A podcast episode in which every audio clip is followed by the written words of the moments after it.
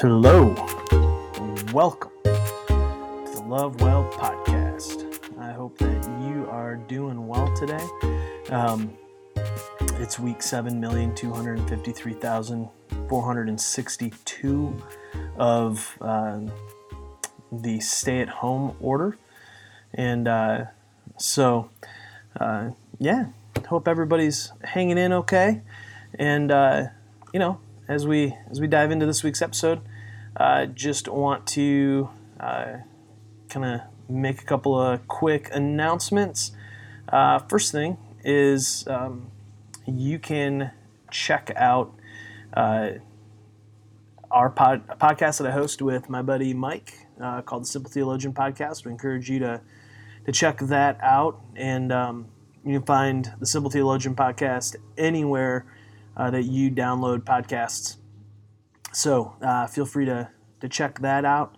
Um, and uh, also want to encourage you to come out to Doubt on Tap Tuesday nights, 8 o'clock.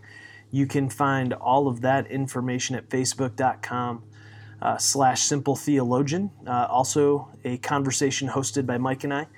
Um, and uh, the next few weeks, I will probably not be around as we are uh, transitioning our son to his next stage of life, uh, which is really fun and exciting. Um, but that'll change my schedule up a bit.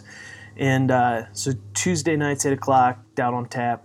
Find all that information at facebook.com slash, simple theologian. Um, if you want to follow along with uh, everything that I am writing, uh, recording, all that kind of stuff, uh, head over to danielmrose.com and subscribe to Love Well uh, on my Substack. It is free, and uh, you will get somewhere between five and six emails each week with new content, uh, and uh, hopefully, hopefully you find that that helpful. if you want to connect with me further, continue the conversation, do so on Twitter. You can follow me at Daniel M. Rose. And the archive of today's uh, conversation uh, will be at youtube.com slash Daniel Rose. Uh, we're, I'll be turning this into an audio podcast as well. Uh, and you can subscribe to the Love Well podcast anywhere that you listen to podcasts. So uh, please do that. But the easiest way, to get the podcast is by heading over to danielmrose.com and subscribing there. That's definitely, definitely the easiest uh, thing to do. So, uh, this week, um, we are starting a new podcast series, and I've been thinking about it for for a bit. Um, hopefully, you will find. I don't know. Hopefully, you'll find the next few weeks helpful. Um, this is uh, this is something. This, this, particular topic is one that's uh, near and dear to my heart. I don't know, maybe because of um, maybe because of my time on staff with Cru, and uh, leadership is such an important thing uh, that that they spent time working with us and training us. Um, I've been around some great leaders, and uh, so so, what I wanted to do is spend the next few weeks talking about uh, leadership. And this week's or this this series is called Leading with Grace. And uh, we are going to spend the next four weeks looking at four different words that over the years have become uh, probably my core principles um, for uh, for leadership. And uh, this this week uh, is humility. Now, before we dive into dive into the to humility, part of the reason that that I want to spend some time talking through leadership is uh, because we're living in a time right now where leadership is more necessary than ever, and uh, there are a lot of conversations going on around this topic and what is good leadership, what is bad leadership, what um, what what what does it mean to lead and to lead well. And the answers that I keep seeing um, aren't really principle based. Uh, the answers that I keep seeing look more like uh, what does it mean to be a good manager as opposed to a good leader. And there's a pretty significant difference. Managers uh, do the right things, and uh, leaders do things right. And there's there is there is a really big difference there. Um, if you are if you're just doing the right things, then you constantly need a flow of people telling you what the right things are to do. Now, when you are seeking to do things right, uh, you have you have to come at that from a principled position. You you have to you have to engage uh, life. You have to engage situations from a deeper place, because when you are doing things right, um, you're you're not just reacting or responding to situations, but you are really trying to look at what's coming, where where the road is heading, and and you're, you're trying to you're trying to figure out uh, before before the moment happens how you're going to lead through it, and uh, in on some of the teams that I've served on, uh, one of the one of the things that we talked about were big L leaders and little L leaders, and the difference between the big L leader and the little L leader is uh, is that the, the person who's kind of a big L leader is one who one who has the ability to see what's going on and can project into the future a little bit uh, the roadblocks, the barriers, and uh, and also and also the hopes and dreams and vision and all the potential good that that is before us. And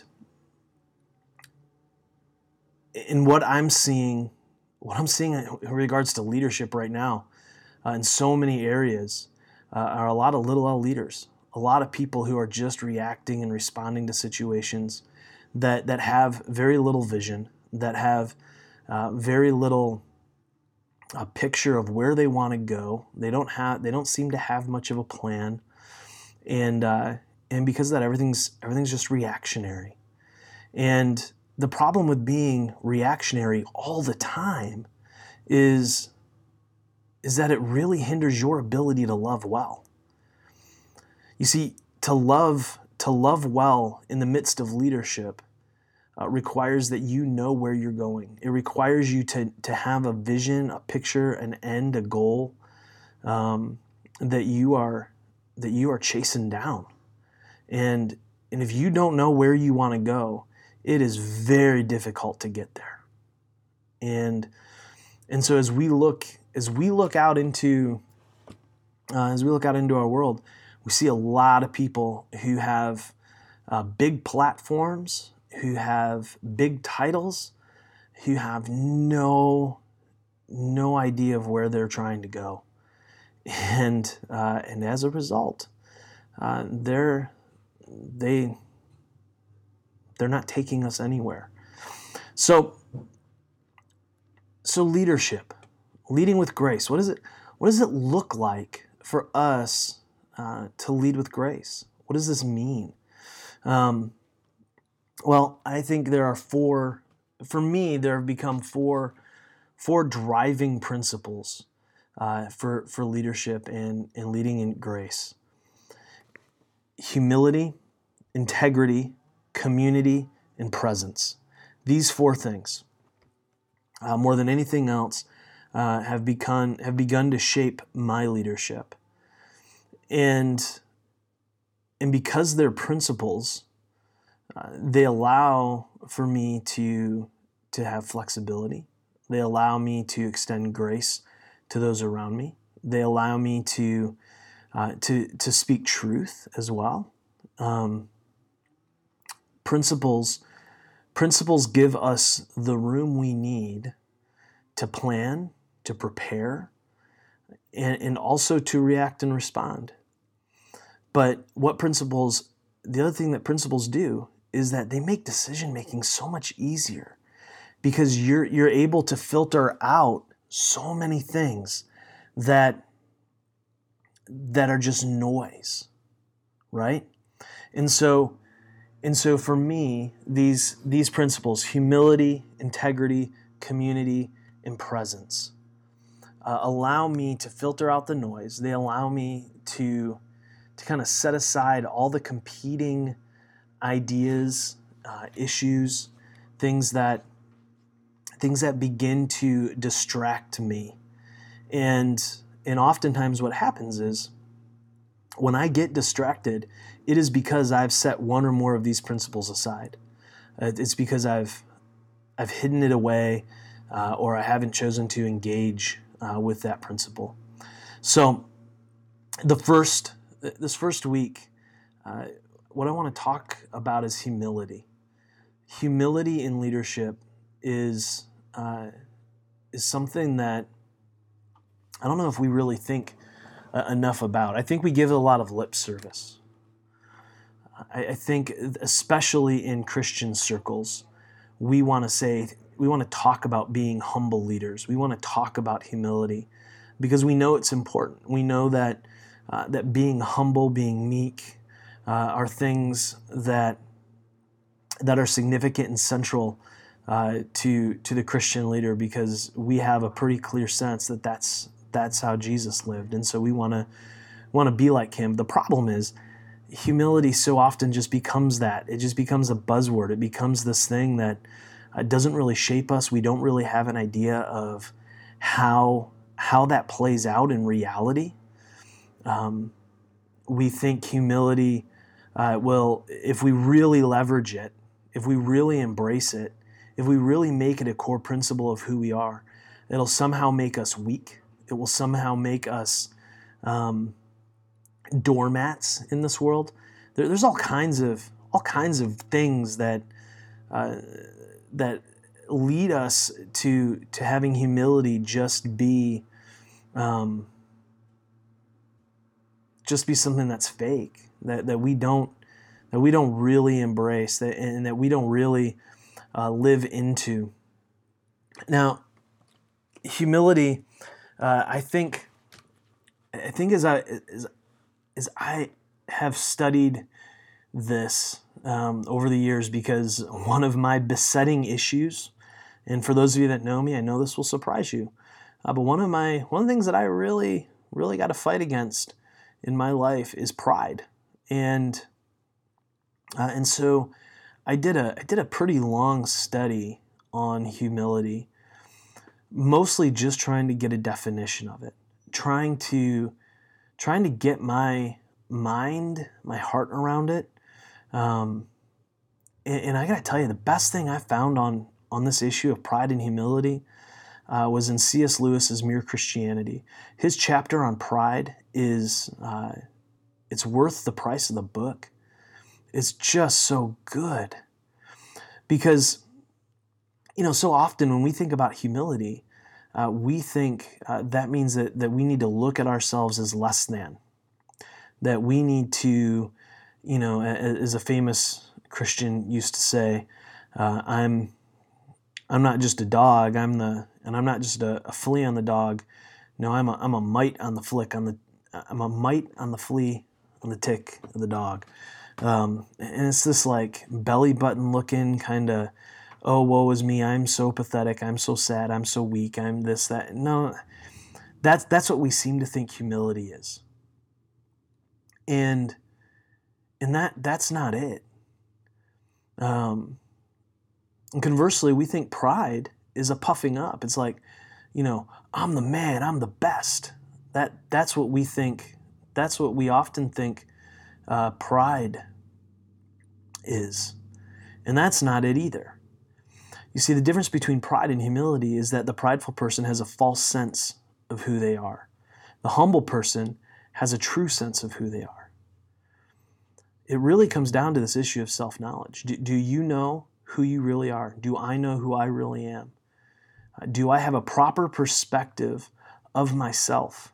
That's, that's humility. Real humility is having a right understanding of self. And so what that means is uh, to be humble, you know, to, to really practice a true humility is, is understanding the things that we're good at. You know, a humble leader knows what their strengths are, and they do a lot of things to strengthen those strengths. You know, they, they will sharpen, they'll sharpen those things up.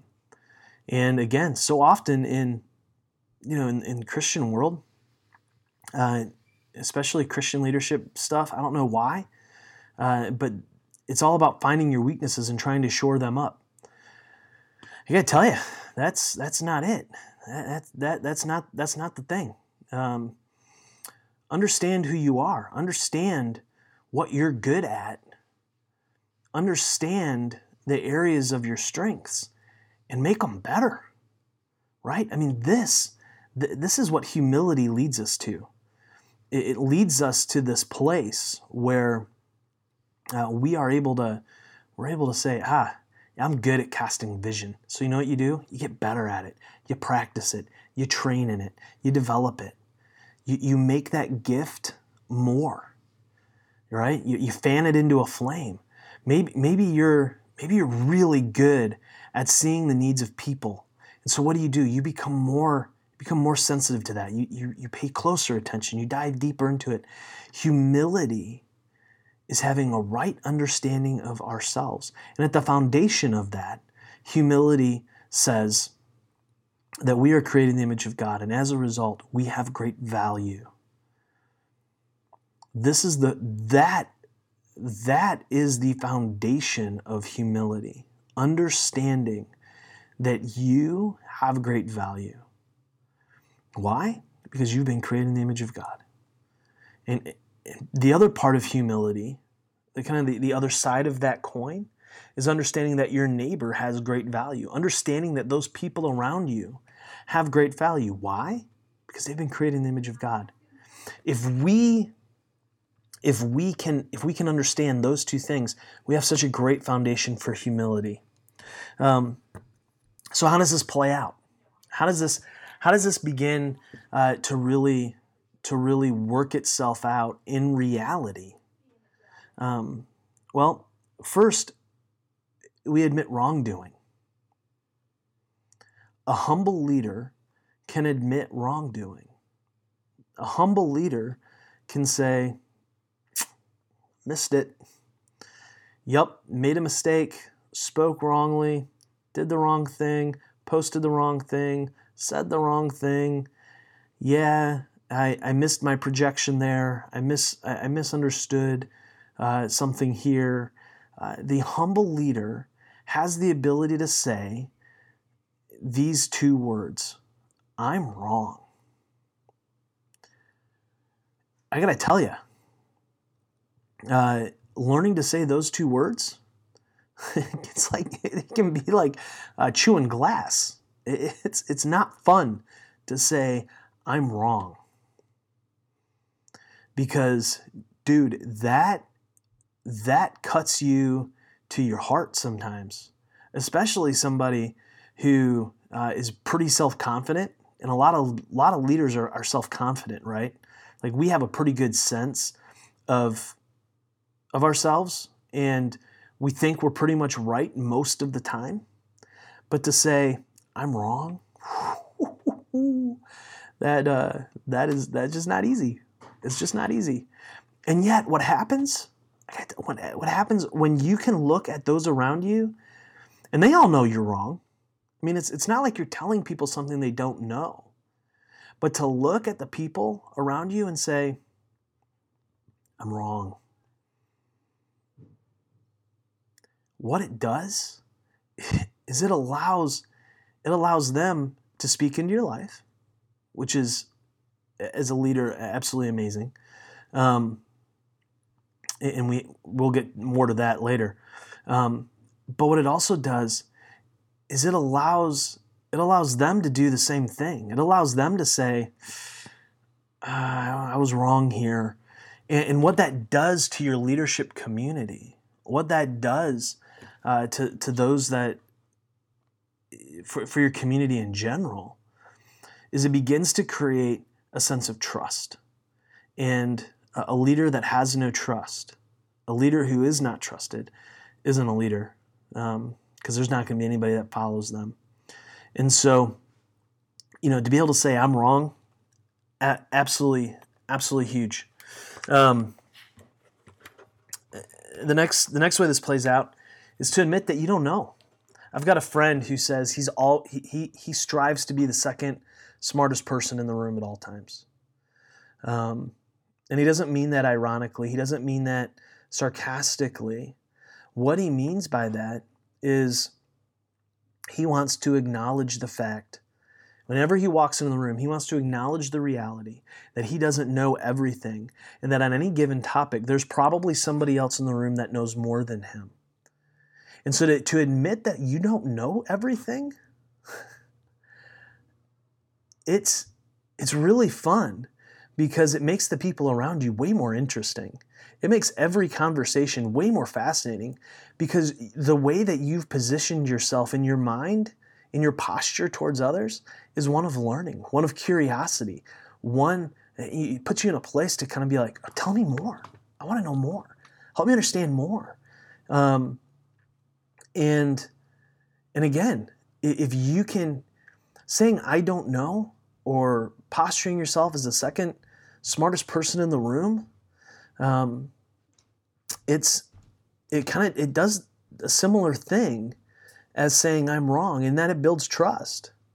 And it allows the people around you to say, I don't know.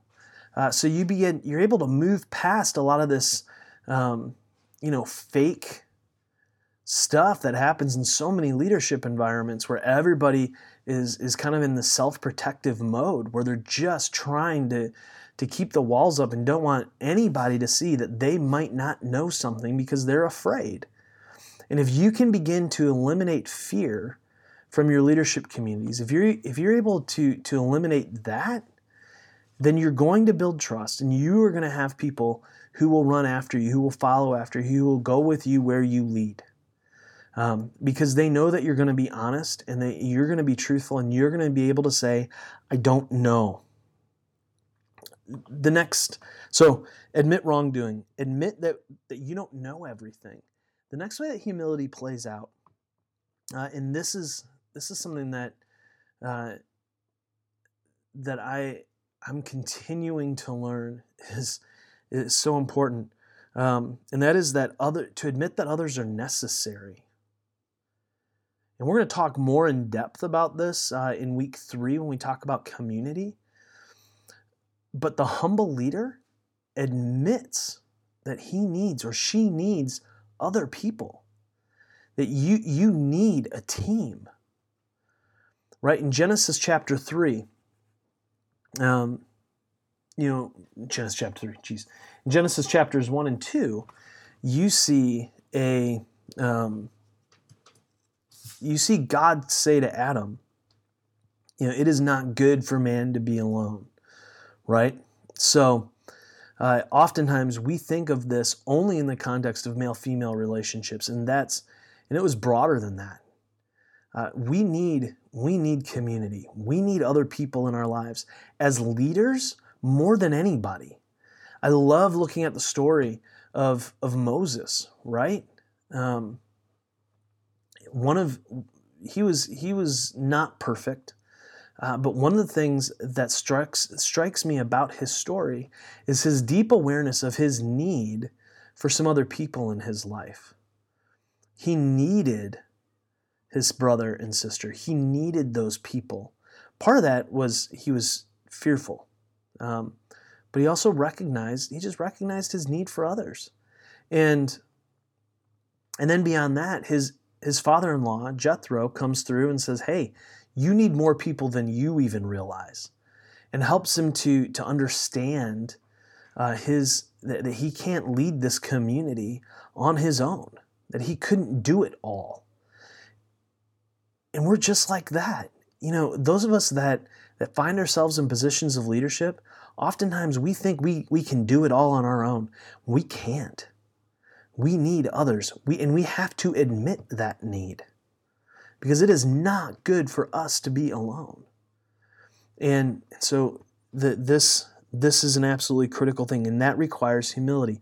That requires a level of self-awareness that says I can't do it on my own. I don't have the strength to do it on my own. I don't have the power to do it on my own.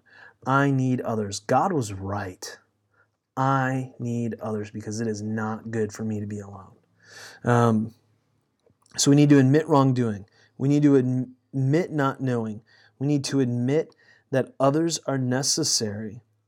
We and then these last two things um, are are super practical.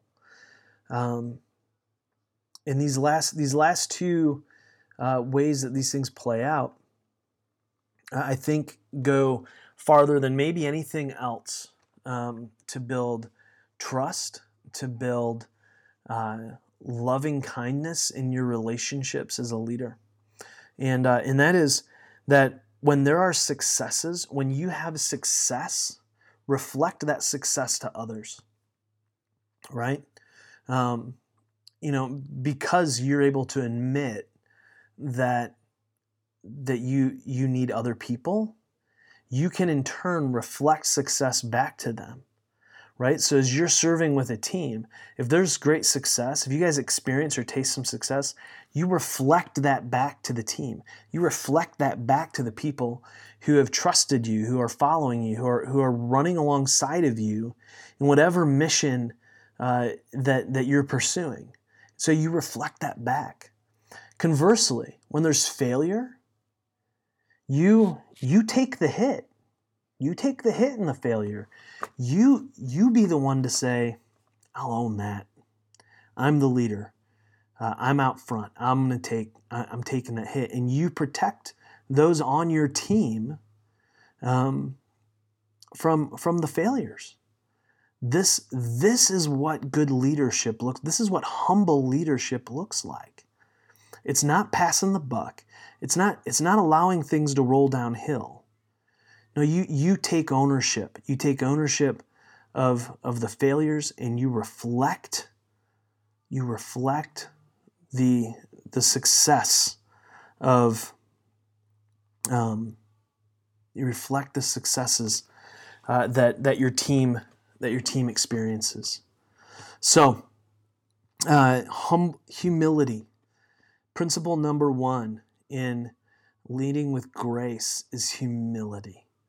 Uh, so I would I'd encourage you uh, to to do some work there, and uh, and to really to really kind of work work through this. Right, if you're a leader, and and you you you're kind of wrestling with the pride and humility thing, uh, spend some time spend some time over the next few days just kind of trying to to dig down and get a sense of who you are. What are the things that you're good at?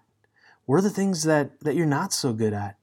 The things that you're good at man sharpen those go after those build those up. The things that you're not so good at admit that you're not good at them and then find others to come alongside of you in those areas um, and trust them and say i don't know and and, and empower them uh, to, to lead in those places where you're weak.